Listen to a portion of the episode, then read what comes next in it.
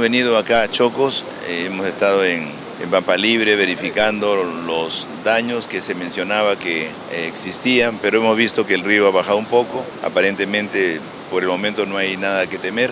Además la empresa constructora tiene varias máquinas, ya no es necesario que nosotros traigamos alguna, con, con esas máquinas tranquilamente pueden trabajar, posiblemente esperan que baje el río para comenzar a trabajar, pero en general es manejable la situación. Yo creo que todavía no hay que desesperarse, hay que eh, ir viendo poco a poco cómo se presentan los acontecimientos, pero hay que estar prevenido para todo. Nosotros no, no podemos bajar. Sí, está normalizado, están circulando los carros de forma normal, por lo tanto significa de que todo está manejándose bien.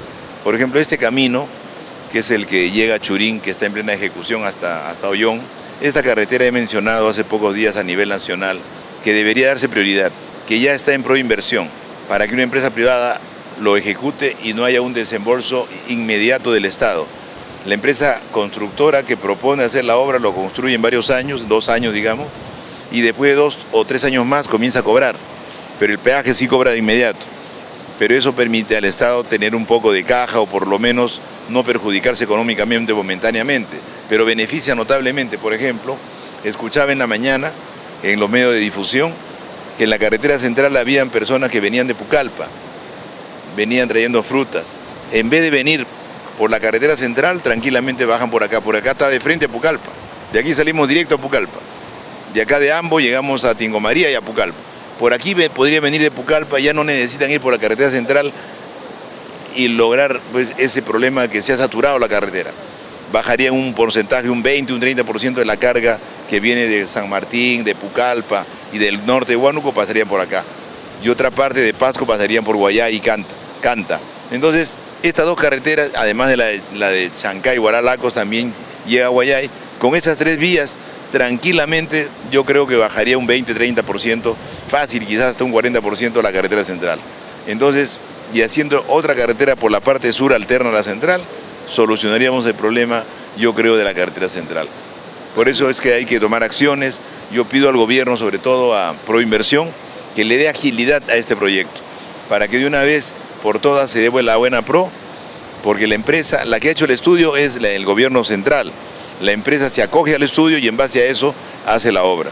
Yo creo que es una gran oportunidad para nosotros para poder llegar a, a un, futuro proyecto llegar a Brasil. El ministro de Transporte, el asesor principal, ha reconocido que las mejores máquinas que están trabajando en la carretera central son de la región las más grandes. Y gracias a eso es porque se ha logrado el trabajo en menos tiempo de lo previsto. Entonces ellos están muy agradecidos. Eh, hoy día también este, hubo un impasse en la carretera central y no tenían máquinas porque necesitaban otro tipo de máquinas. Ahí ya no necesitaban un tractor de oruga, sino uno de ruedas. Y nosotros teníamos a, tres kilómetros teníamos uno, un, un cargador frontal, así que le hemos trasladado y ahorita está trabajando. Es probable que haya soltado ya eh, digamos, este, se haya aliviado la carretera central, pero estamos haciendo trabajo con, máquina nuestra. O sea, el gobierno regional realmente con la máquina que ha adquirido y con la forma como venimos trabajando de tener máquinas distribuidas en toda la región, creo que ha sido muy positivo. Hemos planificado bien y ahora gracias a esa buena planificación, con combustible en cada zona, hemos logrado atender inmediatamente incluso obras de, carácter nacional, porque es una, es una carretera que es de carácter nacional y nosotros somos los que estamos asumiendo gran parte del trabajo. Yo creo que hay un gran reconocimiento, nos ha llamado esta semana el ministro de Agricultura tres veces, el ministro de Transportes unas cinco veces, nos ha llamado hasta Economía para decirnos, reconocer pues que hemos, la máquina que hemos adquirido, que a veces hubo un poco de contratiempos, se ha demostrado que está cumpliendo su función con creces, yo creo que esto va a permitir que seguir apoyando al gobierno y seguir apoyando a todas las zonas que tengan problemas. Es imposible tener unos 128 distritos, pero tenemos en sitios estratégicos, suponiendo, en el caso de Guarochirí, tenemos máquinas en, en Santa. Si ocurre en 7, 8 distritos cercanos, está de ahí, está cerca. Tenemos máquinas en Matucana, cerca de donde ha sucedido la desgracia. Si sucede en Surco, sucede, digamos, en Cocachacra o en esa zona, ahí hay máquina cercana por lo menos lo más cercana posible, a dos horas, hora y media. Entonces tenemos máquina, digamos, disponible de esa manera.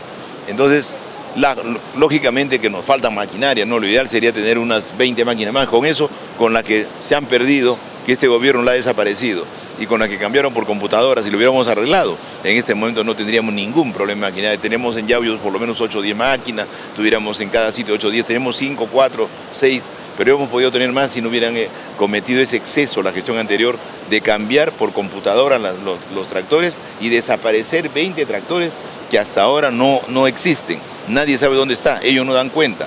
Se le ha mandado carta notarial, pero no sé qué está pasando. No hay ni, un, ni una respuesta al respecto. Eso es gravísimo lo que ha sucedido. Pero de todas maneras, cuando le conté al ministro de este transporte, se quedó sorprendido, no puede ser. Bueno, en el Perú todo es posible. Y lamentablemente me parece que la investigación no avanza con la rapidez que debería.